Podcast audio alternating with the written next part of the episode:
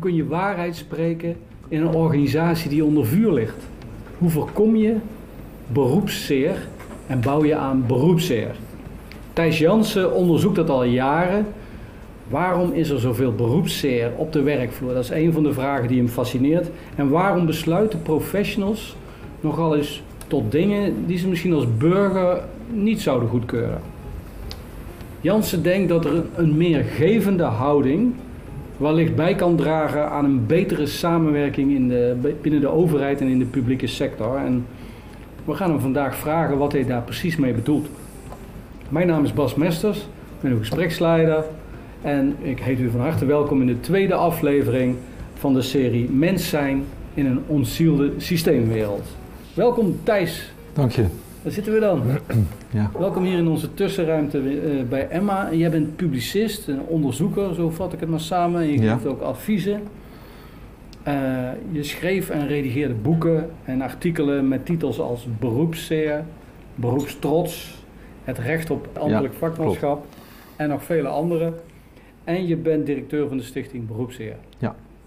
Um, al bijna twintig jaar uh, ben jij bezig met die thema's zoals beroepszeer, ambtelijk vakmanschap en beroepseer.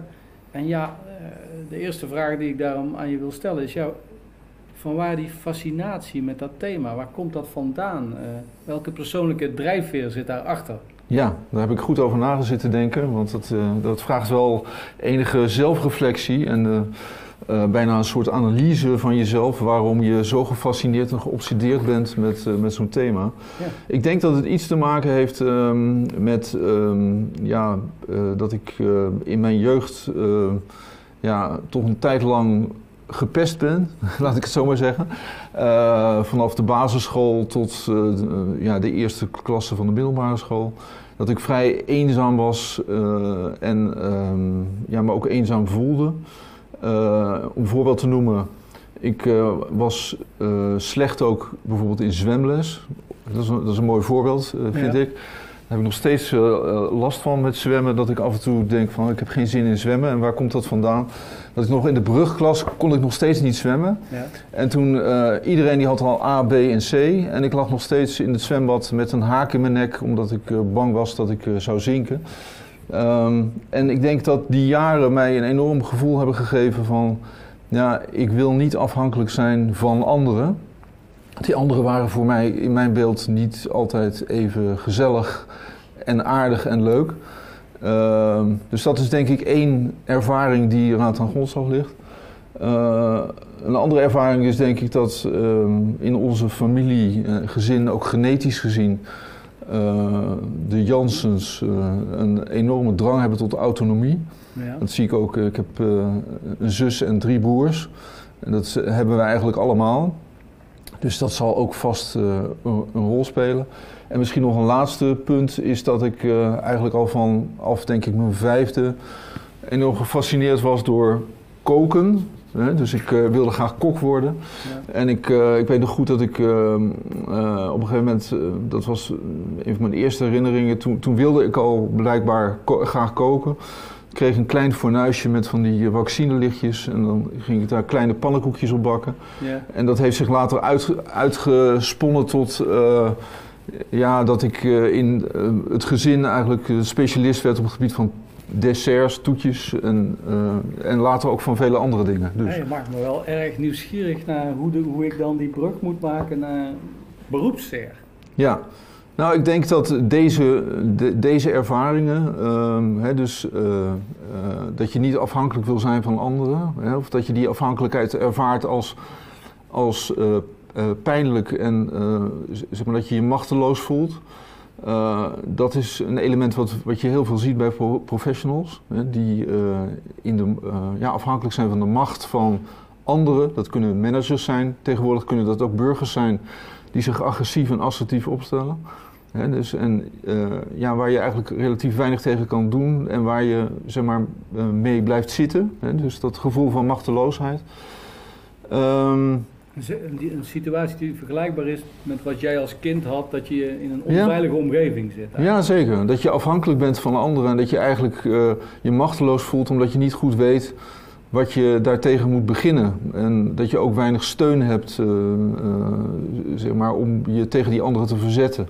Mhm. dus daar zal ik straks nog op terugkomen. Maar ik denk dat die machteloosheid, het gevoel van machteloosheid, dat dat een heel belangrijk element is van beroepszeer. En dan autonomie, uh, hè, dat was uh, mijn tweede voorbeeld van in onze familie zit zeg maar, dat gen van autonomie.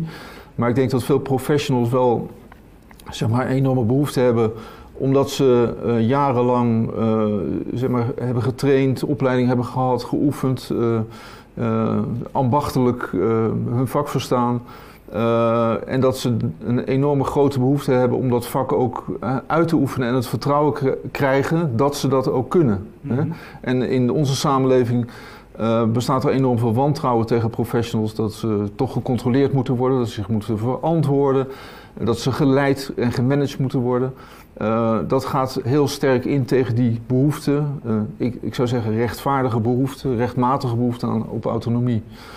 Uh, en het laatste voorbeeld uh, van het, uh, het fornuisje, laten we het zo maar zeggen. Ja, ja. dat heeft ermee te maken dat je ja, een enorme passie kan hebben voor iets ambachtelijks. Um, en die, die passie kan al heel vroeg beginnen. ik heb in de tijd van het boek Beroepstrots wat ik maakte, heb ik ook contact gekregen met een een jonge kok, uh, Gilles Wieringa heette die. En die was ook enorm ambitieus. Die ontmoette ik in de, in de trein. Hij had een hele grote doos met rammelende glazen potjes bij zich. En ik was nieuwsgierig van waar zijn die voor? En toen zei hij van ja, ik moet zo examen doen voor, voor zijn koksopleiding. En toen vertelde hij ook hoe ambitieus hij was. En toen ben ik met degene die onze website bijhoudt Alexandra Gabrielli eh, die maakte toen filmpjes. Ben ik uh, met haar een filmpje wezen maken op zijn stageplek in de keuken. In een mooi restaurant. En uh, ja, die jongen was echt gigantisch gepassioneerd voor dat, voor dat vak. En dat vind ik mooi. En dat zie je bij heel veel professionals. Die zijn in de basis heel erg gepassioneerd. Die willen ook zich ontwikkelen en steeds beter worden. En ja. nou, een belangrijke drijfveer. Ehm, de, deze serie die heet Mens zijn in een uh, ontzielde systeemwereld. Dat zijn eigenlijk drie elementen. Mens zijn, ja. en systeemwereld. Als jij met de blik die, jij al, die bril die jij al lang opzet, uh, uh, kijkt naar deze drie woorden. Um, wat, wat zie je dan gebeuren op dit moment? Um, ja, ik ben nu sinds 2006 echt actief uh, bezig met um, ja, analyseren en observeren van wat er eigenlijk aan de hand is. En je zou kunnen zeggen um, ik, dat uh, zeg maar op dit moment eigenlijk uh, het misschien nog wel erger is dan toen wij begonnen. en dat, je zou kunnen afvragen, daar kom ik straks misschien nog op wat heeft die Stichting Beroepszin dan eigenlijk voor zin, gehad? Ja, maar wat, wat, is erger? Nou, de, ik denk de ontzieling um, uh, is, is eigenlijk nog erger geworden. Het, het verlies aan, uh, aan passie, het verlies aan veiligheid uh, voor, voor, professionals, het verlies in, aan vertrouwen in professionals. dat vind ik eigenlijk op dit moment ja, wel erger dan ik het ooit gezien heb de mhm. afgelopen 15, 16 jaar. En ehm, ja, dat heeft ermee te maken, denk ik, ook met de, een samenleving die in toenemende mate ehm, ja, ehm, angstig is. Angstig over uh, de toekomst, uh, op zoek naar controle. Uh, je ziet het ook in de politiek. die, die valt ook uiteen in allerlei ja, deelpartijen. Mm we hebben weer allerlei partijen waar je je misschien ook wel enige zorgen over kan maken van waar gaat het naartoe. Uh, dus de verdeeldheid en de angst in de samenleving is eigenlijk groter dan ooit. En het onderling vertrouwen is eigenlijk, denk ik, ook steeds, steeds minder. terwijl er wel een enorme behoefte is aan vertrouwen, maar we eigenlijk niet, weten goed, niet goed weten hoe we het moeten doen. En de, uh, de ontzieling, ja. uh, ik neem dan ontzieling en systeemwereld dan even bij elkaar, want dat heeft wel iets met elkaar te maken. Uh, kijk, uh, bezieling heeft voor mij heel sterk te maken met passie en, en zingeving. En uh, passie uh, vraagt om zeg maar een hele duidelijke, ja, hoe zeg je dat, bijna instinctieve gerichtheid op iets moois of iets, hè, om ergens goed in te worden of ergens om iets moois te maken, iets moois tot stand te brengen. Een ding maken. Ja, een ding maken. Ik zou niet zozeer zeggen over een eindproduct, maar wel iets, iets moois maken. Iets, um, iets waar je, wat je ziet als een, als een, uh, als een uitdaging. Hmm. En als je dan uh, ziet waar heel veel uh, ja, bezielde professionals in terechtgekomen zijn, die zijn terechtgekomen in inderdaad een systeemwereld. Uh, waar het gaat over KPI's en uh, targets en administratie. En dan, hebben we het dan, dan hebben we het over, niet alleen over de ambtelijke wereld, maar ook over de zorg, het onderwijs. Zeker, ja. Zeker. En ik denk dat de beroepseerbeweging, hè, dus uh, daar spreek ik dan, ik spreek nadrukkelijk niet over dat dat een beweging is die de Stichting Beroepseer in gang heeft gezet. Hè, wij zijn daar deel van. Uh, dat, die, dat die beweging, dat je die, als je goed kijkt, zie je dat die eigenlijk enorm op stoom gekomen is. bijvoorbeeld in het aantal ZZP'ers. Dus ik, een beroemde theorie die spreekt wel over. Um, uh, loyalty, voice en exit. Hè, dus je bent in een organisatie kan je loyaal zijn aan de, hè, aan de organisatie. Als uh, er dingen gebeuren waar je het niet mee eens bent, of je voelt je niet, voelt je niet veilig, of je kan je werk niet doen, dan verhef je je stem, dat is de voice. Maar als er niet geluisterd wordt, dan kies je voor de exit. Dan ga je eruit. En ik denk dat in Nederland heel veel mensen in toenemende mate kiezen voor het verlaten van organisaties en voor zichzelf beginnen. Ik, wil, kan het ook even illustreren met, ja, wat is die groei dan hè, van ZZP'ers? In 1996 had je 3,7 procent van de werkende bevolking die ZZP was. En we spreken inmiddels uh, over 16,6 procent. Uh, het is nog steeds aan het groeien. Uh, en dat zijn mensen die denken in die zelfstandige positie, zeg maar, meer, beter, zeg maar, de voorwaarden te kunnen scheppen voor ja, het werk wat zij willen. Plezier in hun werk, goed werk te leveren. dus de exit-optie, die is eh, behoorlijk groot. En dan kunnen we daarnaast nog stellen dat je ziet uh, de ziekte- uh, en verzuimscijfers, die zie je ook enorm stijgen. Ik zou dat niet een exit-optie willen noemen, al is het ook wel, zou je kunnen zeggen, nou, een hele verdrietige exit-optie eigenlijk. Ja. Um, maar daar zie je dat in het heeft natuurlijk wel iets met corona te maken, maar staat daar uh, voor een deel ook los van. En dat uh, uh, bijvoorbeeld in de zorg afgelopen, dit kwart, eerste kwartaal van dit jaar, de verzuimcijfers zijn gestegen tot boven de 10%. En dat is ongehoord, dat is nog nooit voorgekomen. Het zijn de hoogste cijfers ooit. en dan stond er van, vandaag nog een mooi artikel in de NRC uh, over het tekort aan personeel, wat we op dit moment in alle sectoren zien. Hè. Dus overal is er een tekort aan personeel. En uh, de diagnose is dan van, ja, uh, sommige mensen zeggen van, ja, waar zijn al die mensen gebleven? Hè, waar zijn ze naartoe gegaan? Ehm, en, uh, en, de organisatie zeggen, ja, we kunnen, hè, er zijn te weinig krachten. Nou, wat hij, wat hij terecht, waar hij terecht op wijst, van ja, die organisaties die hebben de afgelopen 10, 15, misschien 20 jaar uh, echt niet goed gezorgd hè, voor hun personeel. Uh, en het is geen wonder dat er uh, heel veel mensen zijn weggelopen en dat ze ook niet willen terugkomen. En dat ze ja, op zoek zijn naar plekken waar ze hun werk wel kunnen doen naar hun eigen maatstaven. We gaan er dadelijk wat meer op inzoomen, maar je hebt ook een, een filmpje meegebracht wat een en ander illustreert en denk ja. ik ook wel het een en ander aan herkenbaarheid losmaakt. Ja. Um, even zien, dat is een filmpje. Dat, is ge, dat heet The Lion. Misschien dat sommigen het al kennen. Het is een korte satire over werk, vakmanschap, bemoeizucht en pedanterie. Met aan het einde een, ja. een, een, wijze les. Maar die laten we nog even niet zien, want we delen het filmpje op in twee delen. U ziet het begin van het filmpje. Geproduceerd door Omeletto. Makers van korte films die meerdere keren zijn bekroond. Ook Oscars hebben gekregen. Ja. Laten we eens even gaan kijken. Learning with CRG English Prime enables your workforce to be more productive, more collaborative, and ultimately more successful. English Prime is a multi award winning platform that puts interactive media at the heart of the learning process. Great. Thanks, Vince. How was that? It sounded good to me? Nice and positive? Yes, but I'm sorry. It's not English prime, right? It's English prime. Right. And the, and the learning is really important here. I, I think when, when we say we should really emphasize the learning. Yeah, maybe we can um, like keep the pace, but slow down some of the words. Exactly. Okay, great. So uh, a bit of emphasis and watch out for prime. Uh, keep the energy, but a bit slower. Oh, yep. Okay. Got that, Vince? Got it. Okay. Let's go again.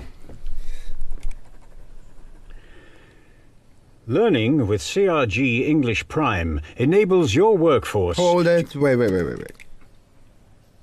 It's not prime. It's prime. English prime. English Prime. Like that.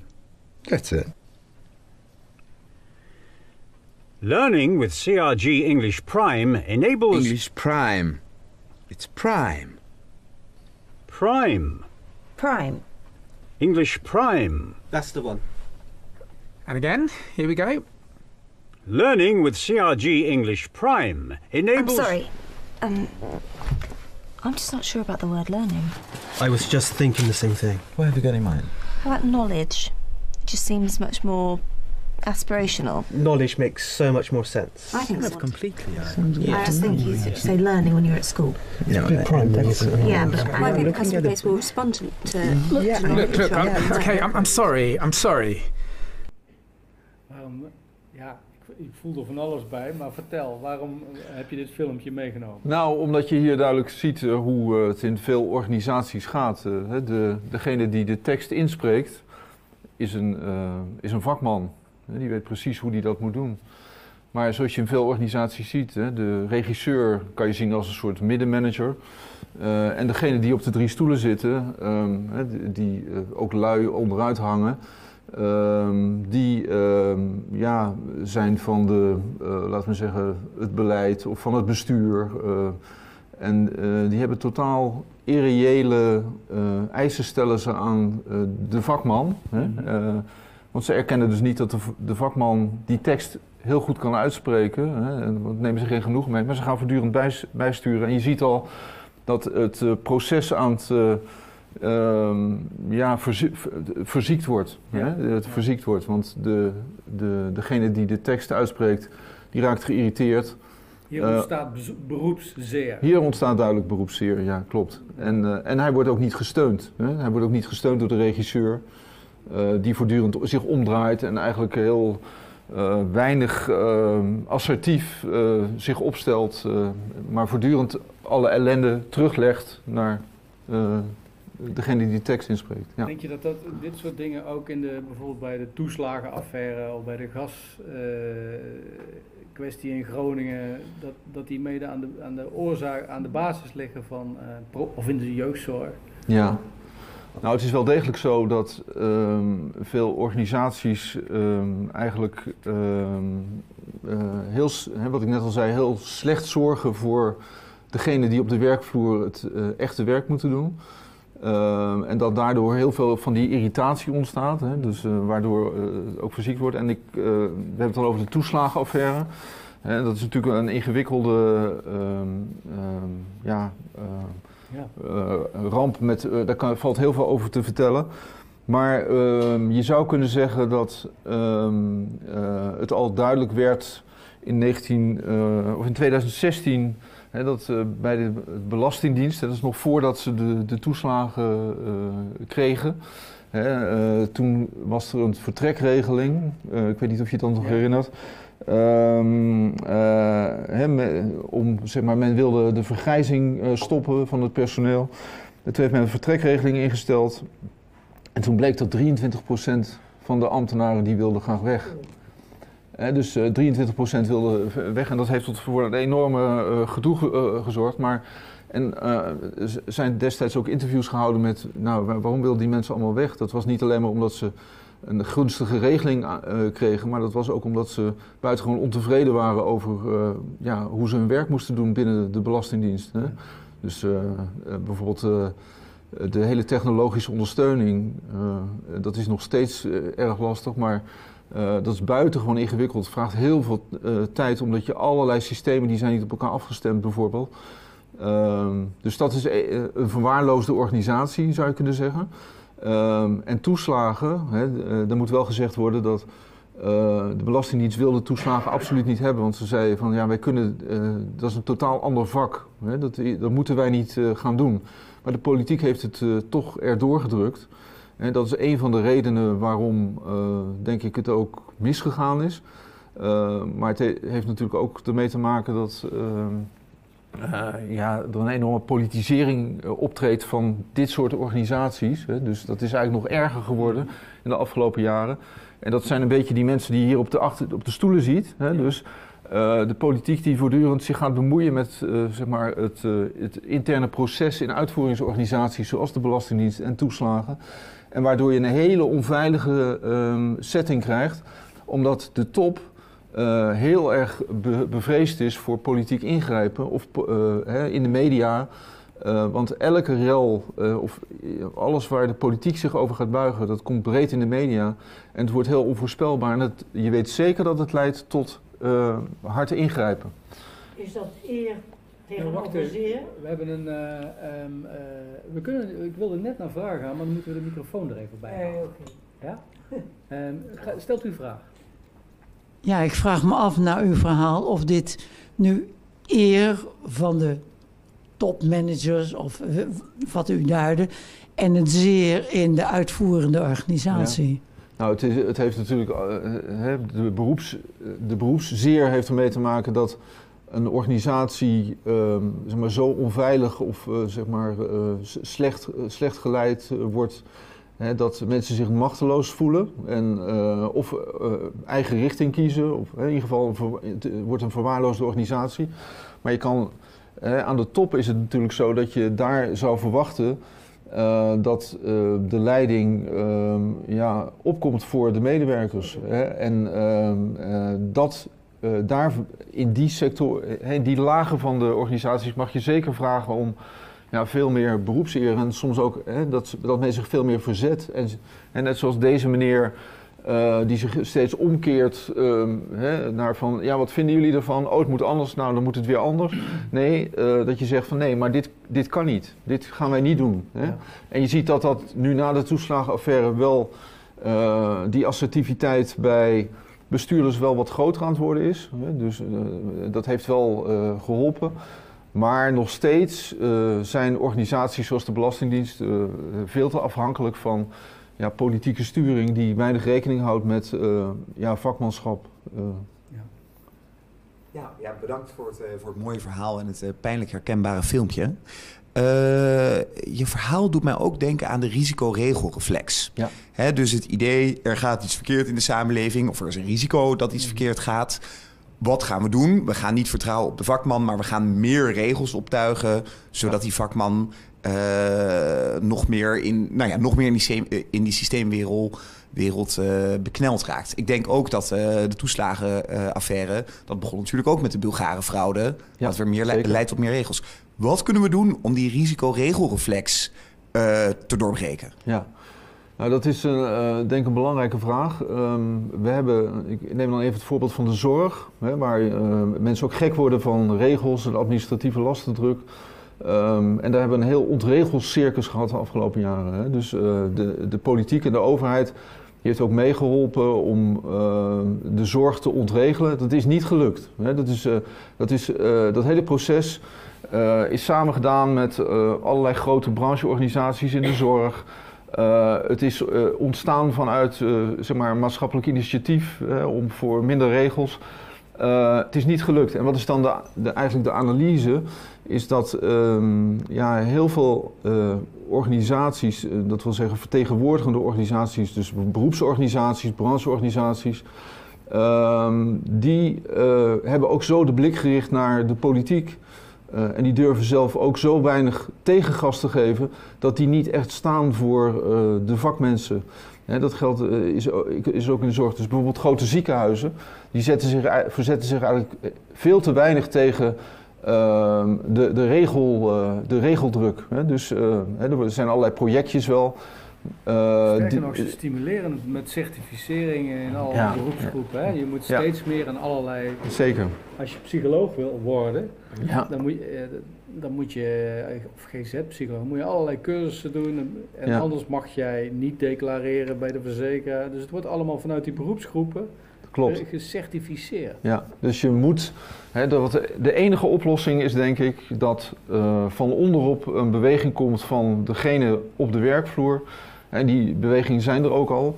Hè, die gewoon zeggen: we, we doen het niet meer.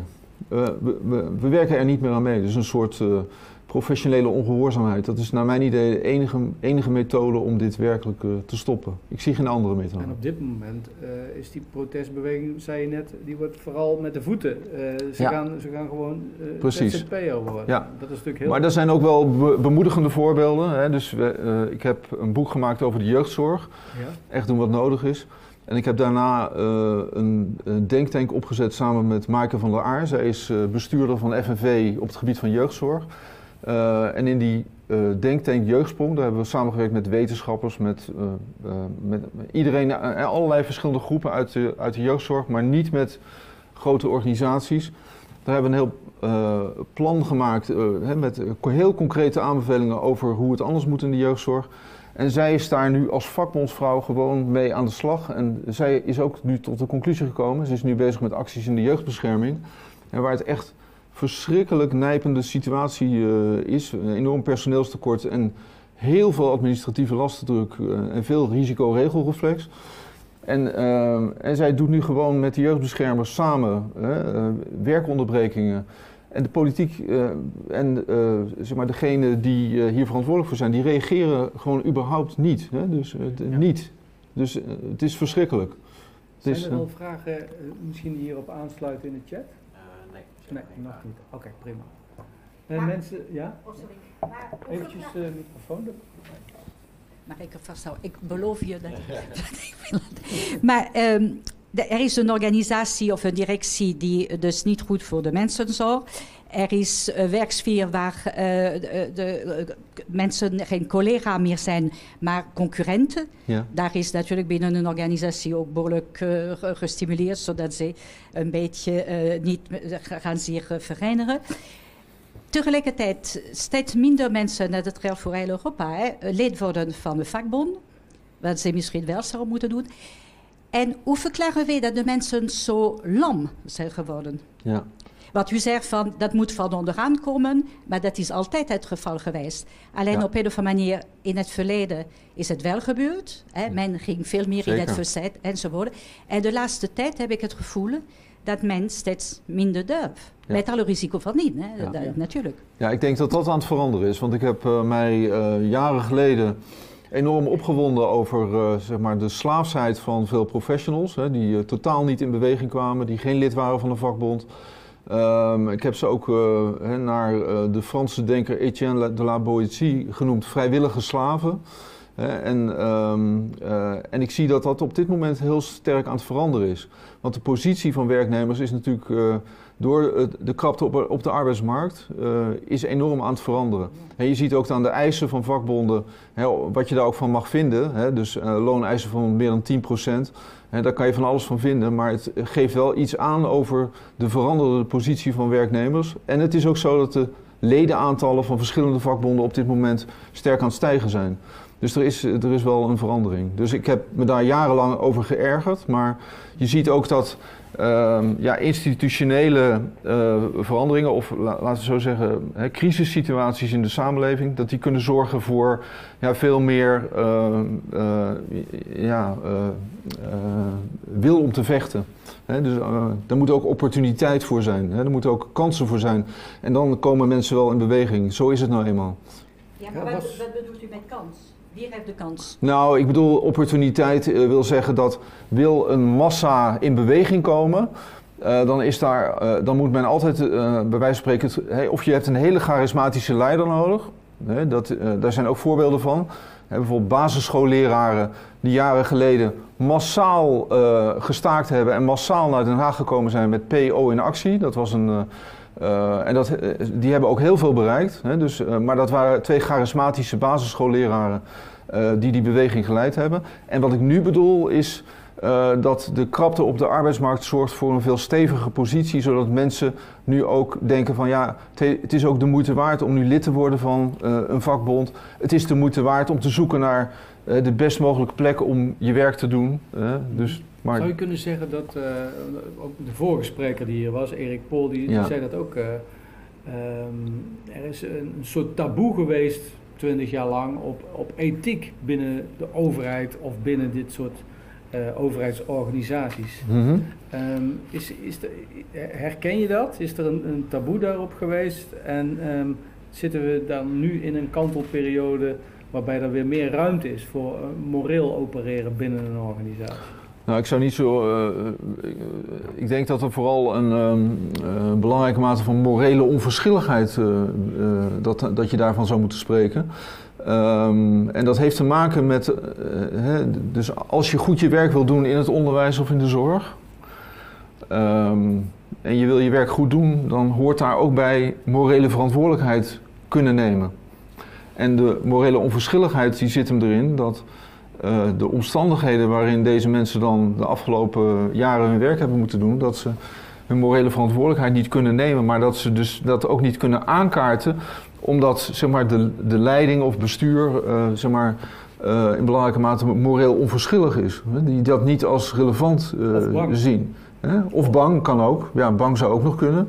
Hè, maar ehm, dat is denk ik een belangrijker punt. Dus, dus zo'n dialoog en ethiek ehm, eh, afdeling nu op het ministerie van Binnenlandse Zaken, die Rijksambtenaren wil aanzetten tot eh, ja, eh, de morele dialoog. Hè. Vind ik een hele interessante ontwikkeling. Ik denk dat het ook past in deze tijd. Hè, we zien wel, ja, er zijn ook veel meer morele vragen die zeer nijpend zijn. Hè. Denk aan het klimaat, de- denk aan onderlinge solidariteit. Dus we zien ook veel meer dat dat, dat nu echt eh, aan de orde is. En we hebben natuurlijk jaren achter de rug waar zeg maar, alles kon worden weggemasseerd met van... Ja, organisaties moeten gemanaged worden. eh, eh, we moeten efficiënt werken. Hè, dus een beetje de Rutte van, we hebben geen visie nodig. We hebben ook geen morele visie nodig. Je hebt, je hebt geen visie nodig om, om een land te leiden. Je hebt geen visie nodig om een organisatie te leiden. Maar het probleem is dat de mensen die het dag, dag in dag uit het werk doen...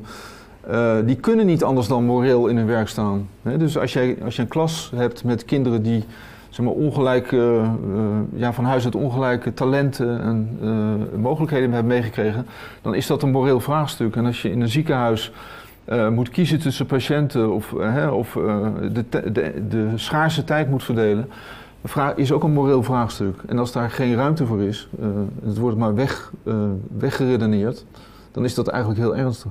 Ja, ja. Dan, heb je eigenlijk dus een, een, verantwoordelijkheid wordt dan eh, eigenlijk niet genomen op geen enkele laag.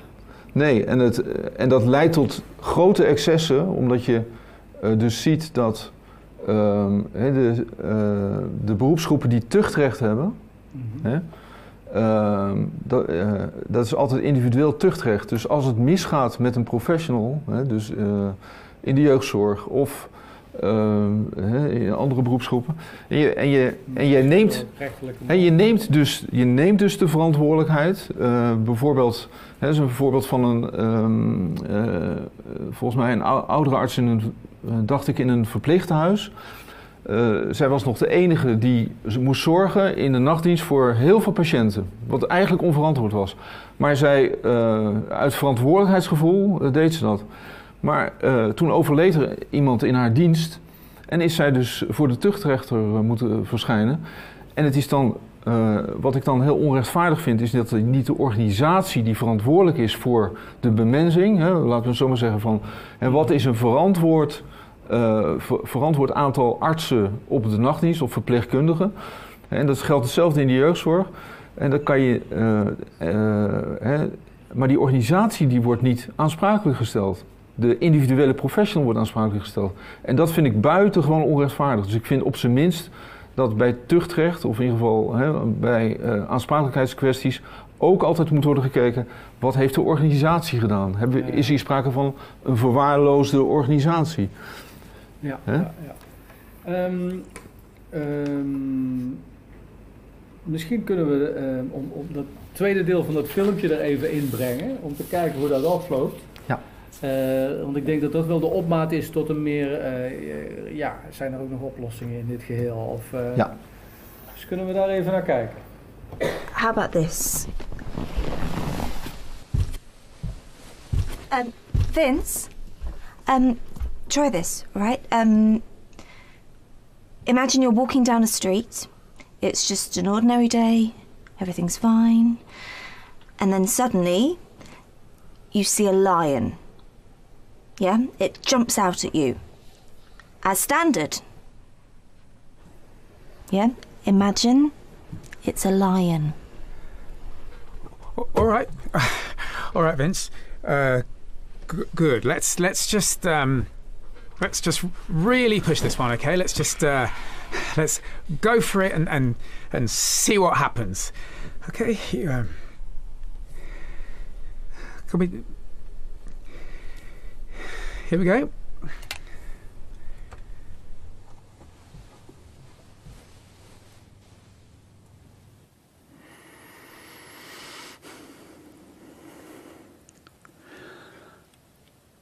A trusted and proven solution, English Prime is used by top businesses from around the world. With in depth source monitoring, they also benefit from comprehensive reporting.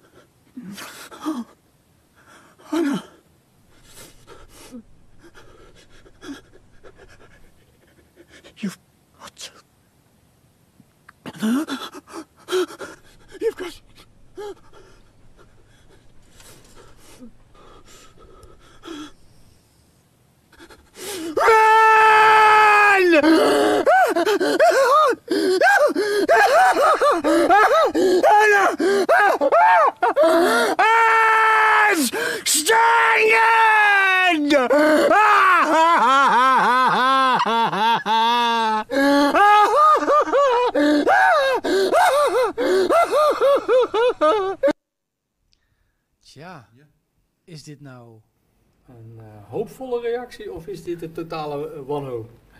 Ja, het is eh, allebei, denk ik. Eh, het is, hij voert uit wat die mevrouw suggereert. Zo van, hè, de, de standaard van doe alsof je een leeuw ziet. En dan, hè, dat voert hij dan misschien zelfs nog wel als acteur best goed uit. Hè? Ja. Maar dit is natuurlijk niet wat ze, wat ze bedoelen. Het is ook weer niet wat ze bedoelen. Het is niet wat ze willen. Dus eh, in, die zin is het ook een protest, want hij levert niet wat ze, wat ze, wat ze eigenlijk vragen. Dus wel en niet. Hè? Ja. Dus, eh, Gillend gek worden in een organisatie. Precies, ja. Zeg, je laat je inspireren, ehm, eh, want laten we nu toch inderdaad proberen om nog eens te kijken wat er wel mogelijk is dan. Ja. Door de Franse filosoof Marcel Mauss, Mhm. die ik meen in de jaren twintig een Ja. essay schreef, dat heet The Gift. Ja. Ehm, kun je eens uitleggen, waarom is dat in dit kader, hè, het geven, Ja.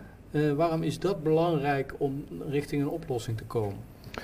Ja, ik vind eh, eh, geven vind ik een belangrijk en eigenlijk onderschat thema in deze tijd. En ehm, ik kan misschien even beginnen bij ehm, ja, geven eh, in de eh, eigenlijk de verkeerde zin. Hè? Mhm. Dus ehm, dan kom ik straks op Maus.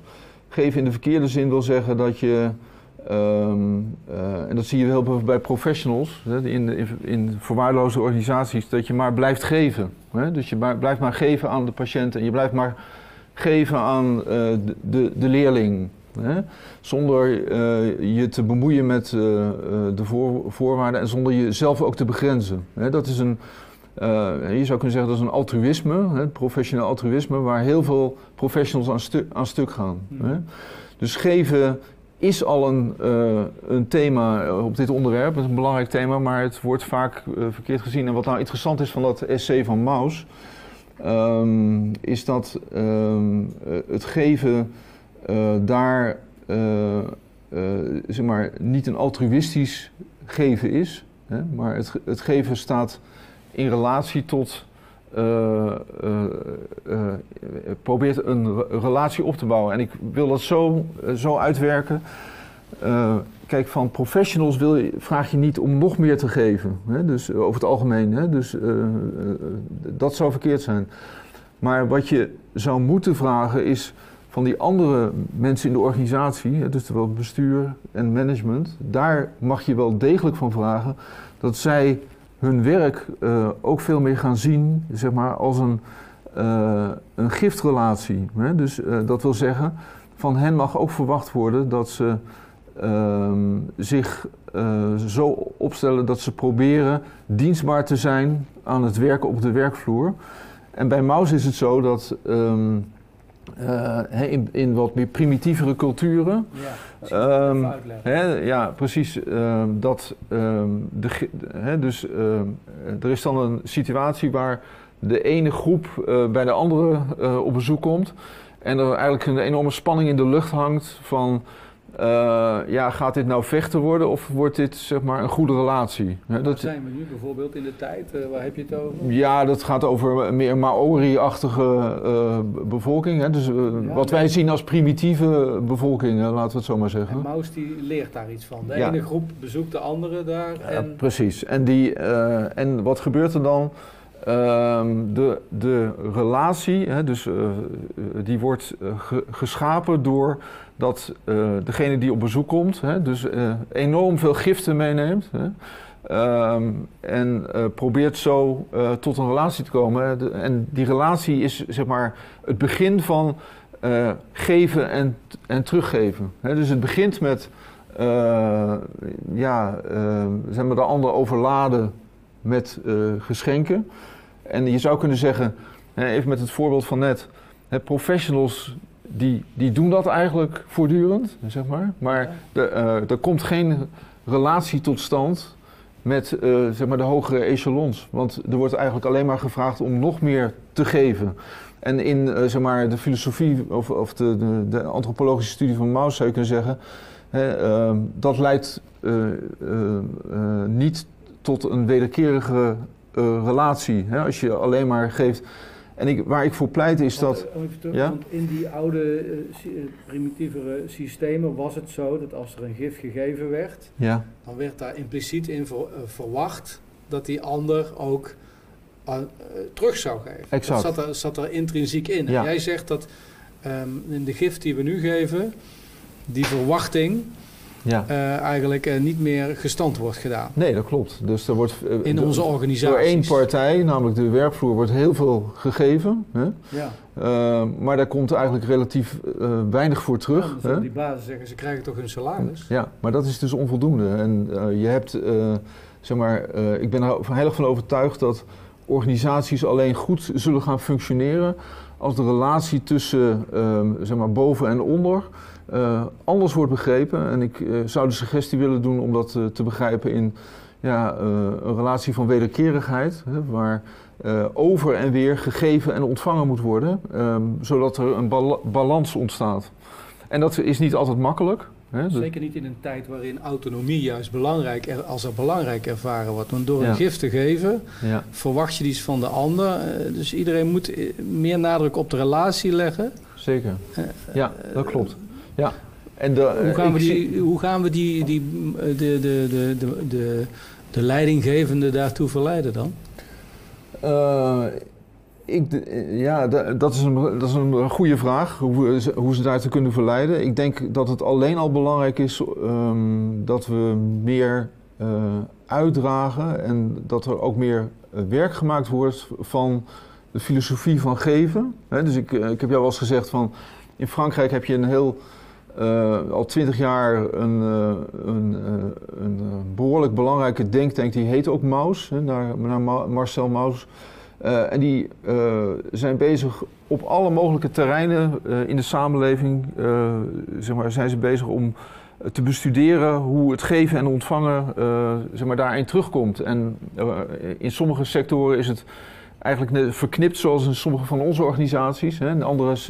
In andere sectoren ehm, is er spra- sprake van meer eh, wederkerigheid. Maar we leven natuurlijk in een samenleving die, eh, waar we heel sterk gericht zijn alleen maar op het individu. Hè. op het nemen. Op het nemen en op het individu.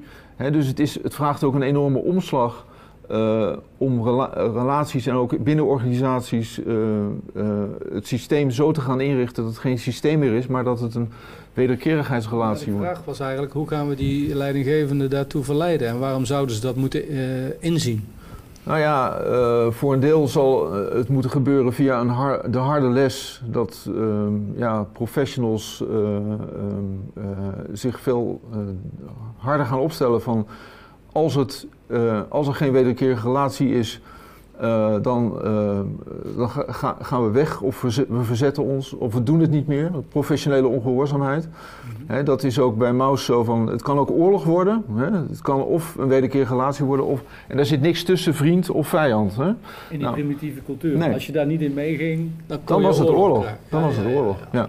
Ja. Oh, nou, dat klinkt niet zo hoopgevend, eerlijk gezegd. Nou ja, niet, niet, nee, maar er is wel meer assertiviteit natuurlijk nodig om, eh, voor- ook voor wederkerigheid. Hè? Dus, eh, En je zegt eigenlijk dat het, eh, door die gift op een andere manier te zien en te interpreteren, doe je meer recht aan datgene wat de mens nodig heeft om mens te zijn. Zeker. Namelijk die relaties ook aangaan. Zeker. Ik denk dat mens zijn in belangrijke mate het, gevoel, het gevoel van, een, een, van menselijke waardigheid, dat dat eh, heel sterk te maken heeft met wederkerigheid, dus dat wil zeggen met vrijheid hè?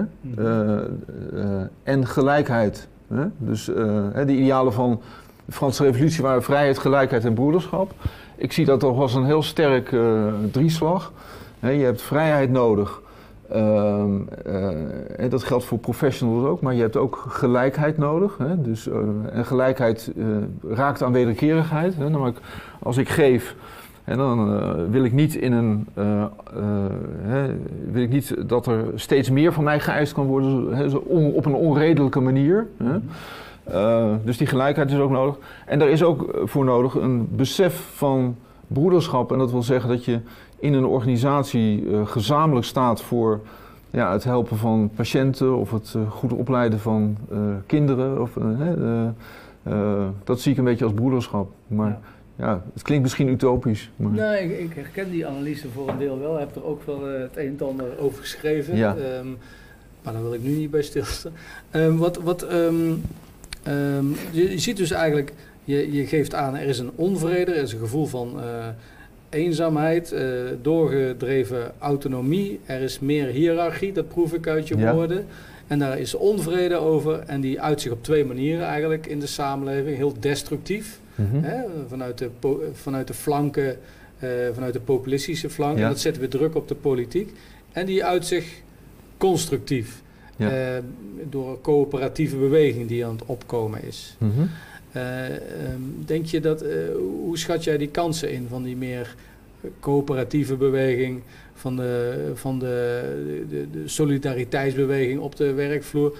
Ja, ik weet niet. Ehm, heel veel zie je het nog niet binnen eh, overheidsorganisatie bijvoorbeeld, dat dat krachtig wordt volgens mij.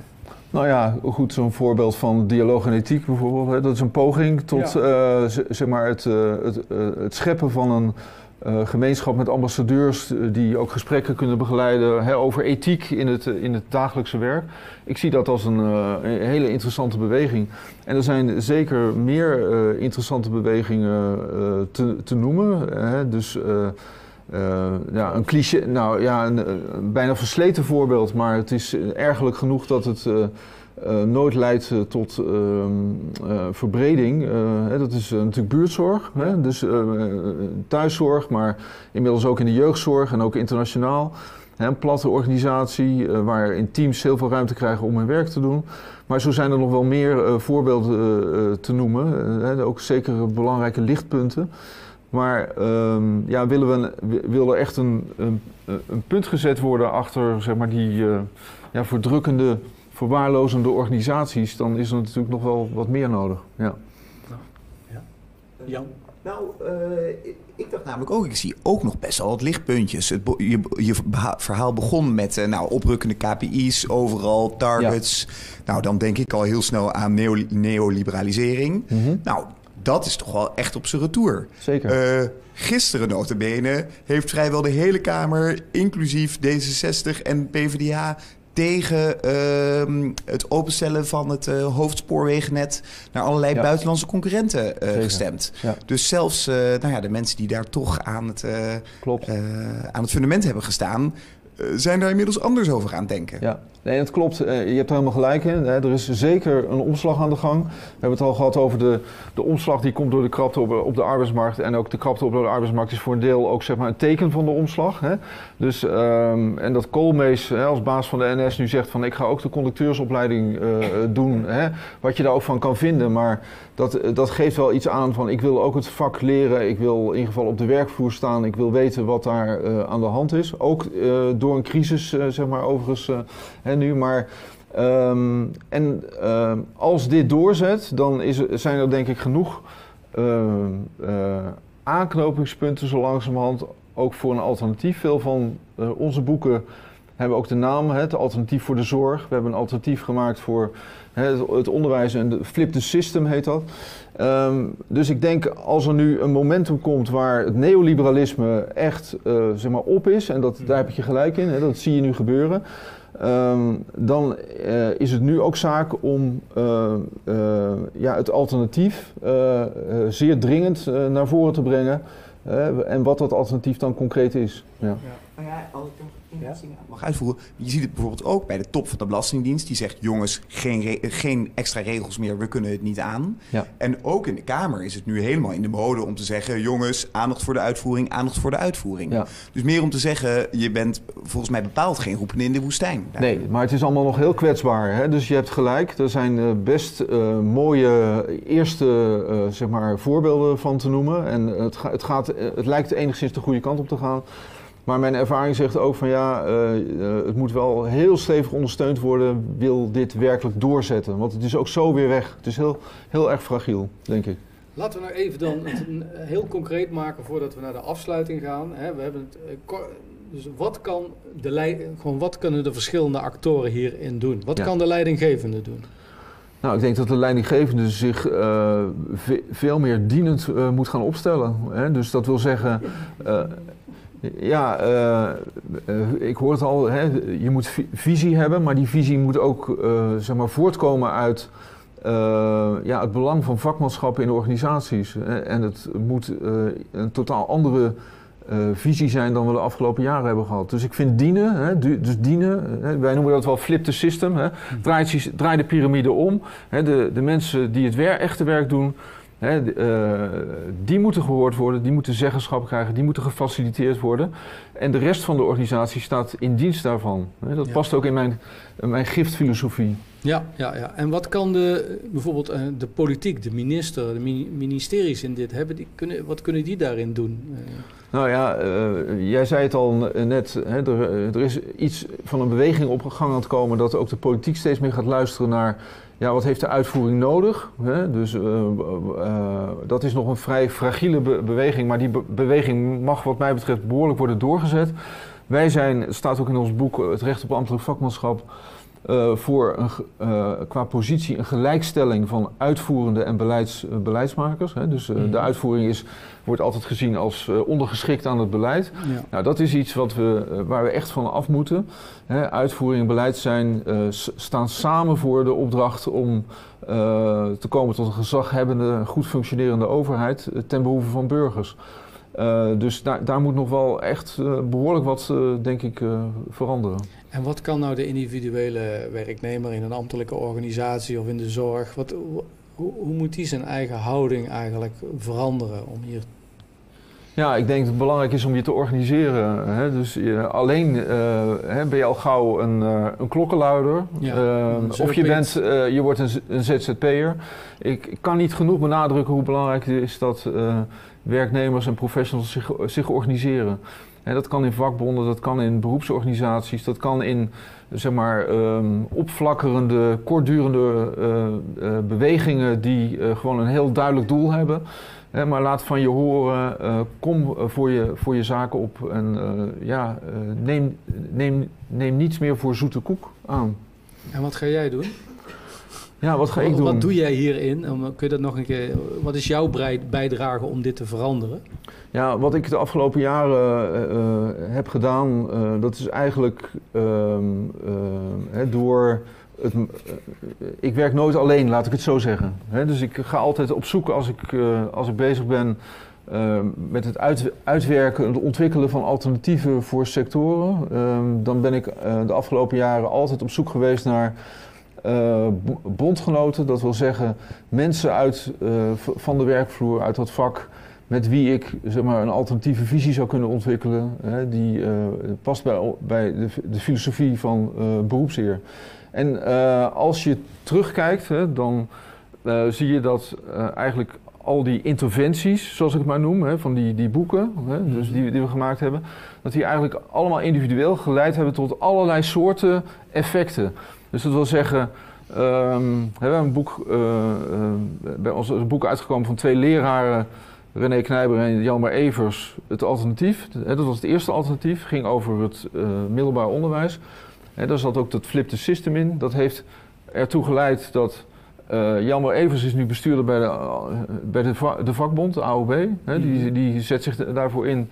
Eh, het heeft geleid tot eh, PO in actie. Hè, dus die enorme beweging hier op het Malieveld. Eh, Jan van der Ven en Thijs Rovers, die basisschoolleraren die die beweging hebben gemaakt, die hebben daar ook een, boekje over geschreven. En die zeggen, ja, wij waren geïnspireerd door het alternatief, hè, dat, dat boek. Verder is dat boek vertaald in Australië en Amerika en allerlei landen.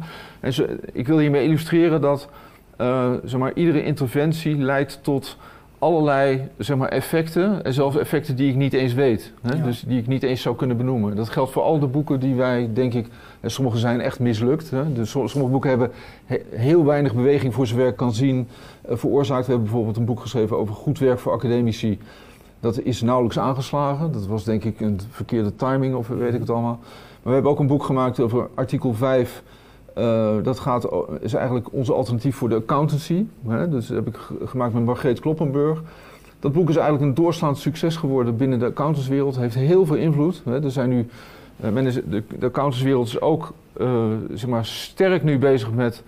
eh, ja, wat is goed werk? Hoe kunnen we dat organiseren? Hoe kunnen we opleidingen veranderen? Hoe kunnen we ethiek in de opleidingen een, een, een rol geven? En Margreet Kloppenburg speelt daar een belangrijke rol bij op dit moment.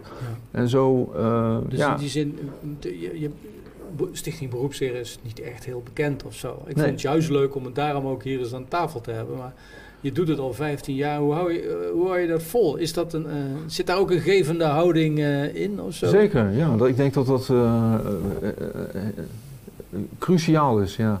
Je moet eh, een bepaalde mate van eh, passie hebben eh, en een enorme bescheidenheid. Ehm, namelijk dat je heel veel van de effecten die je beoogt te bereiken, die, die worden ja, misschien bereikt, misschien over 10, 20 jaar, misschien als ik er straks niet meer ben.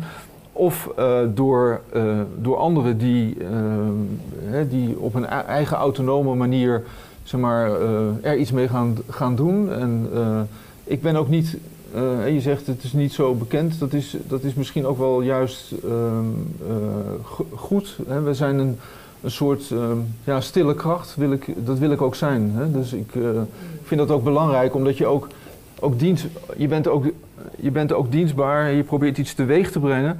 Maar die beweging die je probeert teweeg te brengen, eh, die kan er alleen komen als anderen door jou geïnspireerd zijn. En niet als ik het eh, ga overschreeuwen. Hè? Ja, dus ja, ja. eh, dus ik, je zou kunnen zeggen, nou ja, misschien is er meer charismatisch leiderschap nodig om die beroepseerbeweging zeg maar, aan de macht te brengen of zo. Dat is precies contrair aan je bedoeling. Dat is in ieder geval niet hoe ik erin zit. Nee. En ik, ik vind dat bescheidenheid ehm, en ook ehm, zeg maar wel voortdurend eh, geven. Hè? Dus heel veel inderdaad geven en kwaliteit eh, toevoegen. Eh, en de goede mensen kiezen en daarmee samenwerken en daar langdurig mee samen te werken. Ik geloof dat dat uiteindelijk ehm, eh, ja, tot veranderingen zal leiden. En ik kan niet overzien welke veranderingen, maar dat die veranderingen er zullen komen, daar ben ik wel van overtuigd. Ja. Zijn er nog vragen? Ja, kijk eens. U refereert aan, aan intellectueel en filosoof. ik kan me herinneren dat er is, er is een moment geweest in de geschiedenis dat we zijn heel voorzichtig met ter, tegenwoordig met de terminologie. Hè, van we hebben over de directie, de organisatie. Dat is eigenlijk werkgever, werknemer. En als je weer doortrekken, dat is een beetje de klasstrijd. Ja. Hè, uh, in milde maat of enzovoort. Ik kan me herinneren dat er zijn perioden waar intellectueel, filosoof, meestrijden. Ja. En niet alleen door uh, de uh, boeken of pamflet enzovoort, maar ze ging mee de, uh, de straat op. Ja. En wat dat betekent voor een arbeider als je loopt samen met Jean-Paul Sartre. Ja. Dat is gebeurd. Zeker. En niet alleen Jean-Paul Sartre, maar u had toevallig uit Frankrijk. En die erwaardering voor die persoon, hè, als iemand de moeite neemt om naast jou, dan Ja. ben je ook iemand. En de rechtvaardigheid van de strijd. Zeker. Want intellectuele. En dat is wat een beetje nu ontbreekt. Waar zijn ze? En vinden ze de moeite niet waard? De filosofen bedoelt u? Ja. Ja. En, en andere intellectuelen? Ja. Nou, uh, uh, ik wil over zeggen, ten eerste ben ik zelf uh, zeer geïnspireerd door Fr Frankrijk en de, de, de, belangrijke maatschappelijke en politieke rol van eh, intellectuelen in Frankrijk. En ik ben op dit moment verbonden aan het centrum Ethos met Ad Verbrugge. Dat zijn ook filosofen die zich ook mengen in het politieke uh, debat. Hè. We hebben ook een YouTube-kanaal, De Nieuwe Wereld, waar allerlei maatschappelijke vraagstukken aan de orde komen. Hè, dus een maatschappelijk engagement, uh, intellectualiteit uh, en politiek. ik zie die zeker als verbonden. En ik, ik bedoel ook met het geven, bedoel ik ook het steun geven aan bij wijze van spreken, iedere beweging die vanuit professionals opkomt, die heb ik de afgelopen jaren gesteund, heb ik ook in beeld gebracht. En ik, hè, hoe klein die ook is. Hè, dus het is altijd, altijd de moeite waard, het is altijd belangrijk. Ja. U had nog een vraag Ja. en dan sluiten we af. Um, ik heb het gevoel dat u zichzelf een beetje tegenspreekt. Dat kan. Want um, um, die professionals, dat zijn volgens mij juist de gevers. Die staan, nou, om het in het Engels te zeggen of tegenwoordig in het Nederlands, zijn altijd maar bezig hun baas te pleasen en uh, uh, daarvoor op te komen enzovoort. En, maar u zegt, geven is juist belangrijk, uh, wat ik overigens met u eens ben. Maar het wordt niet beloond. Mm -hmm. Dat is één vraag. Is dan eigenlijk niet beter dat je als baas een stel even dat je dat uiteindelijk wel lukt, dat je als baas een gemeenschappelijke vijand kiest. Ik begrijp ook dat dat niet helemaal uh, uw pad is, maar ja. um, het kan wel eens werken in een organisatie dat je denkt, dit is zo'n verschrikkelijk organisatie, persoon, weet ik waar we in klem zitten. Laten we ons er tegen verzetten. Dus ja. Het zijn twee dingen. Ja, het, het geven van professionals, um, um, dat zie ik vooral. Hè, het, het, geven aan patiënten, het geven aan, aan leerlingen. Hè, dus het ge geven naar, naar buiten toe. En um, inderdaad zou het mooi zijn als de hele organisatie, hè, als we het hebben over een vijand, want ik ben het daarmee eens. Hè, de vijanden kunnen soms zeer nuttig zijn. Hè, dat, dat je als organisatie veel meer duidelijk maakt van ja, uh, iedereen die ons belemmert zeg maar, in het, uh, dat wij goed ons werk kunnen doen, uh, die zullen we bestrijden. En dat het managementbestuur zich ook aan die kant stelt. Hè? Dus ook me meestrijdt en ook duidelijk aanwijst van ja, dit moet veranderen. D hè, we vragen van die, hè, bijvoorbeeld van de politiek of van de NZA of Hè, uh, die moeten nu ophouden hiermee. Hè? De, uh, dan wordt het inderdaad duidelijk en dan wordt het ook een strijd. Ja, ja. klopt. Nou, dankjewel Thijs voor dit interessante gesprek. En ik hoop dat je pleidooi voor een meer gevende houding, uh, gericht op meer am, ambtelijk vakmanschap, dat die gehoord wordt. die wordt ook al gehoord, dat Zeker. is groeiende. Dank u allemaal voor het kijken. Het programma werd mogelijk dankzij de collega's van de Tussenruimte en van Emma. Uh, ik noem ze even, Elina, Nicky, Margomet. Het was niet mogelijk geweest zonder Emma die dit allemaal faciliteert. En u kunt al onze gesprekken terugkijken of terugluisteren in de podcast. Die is te vinden op de website www.emma.nl slash tussenruimte. U kunt zich ook op de nieuwsbrieven uh, uh, abonneren. En tot slot wil ik u opnieuw wijzen op iets heel moois. Dat heet spreek.nl met drie e's. Spreek.nl En daar verzamelen, eh, verzamelt men tegenwoordig alle debatten die in Den Haag plaatsvinden. Dus heb je één overzichtelijke agenda waarin je dat allemaal kunt vinden. Dus ik zou zeggen, ga dat zien en doe mee. Dit was het voor nu. Tot ziens en tot de volgende tussenruimte.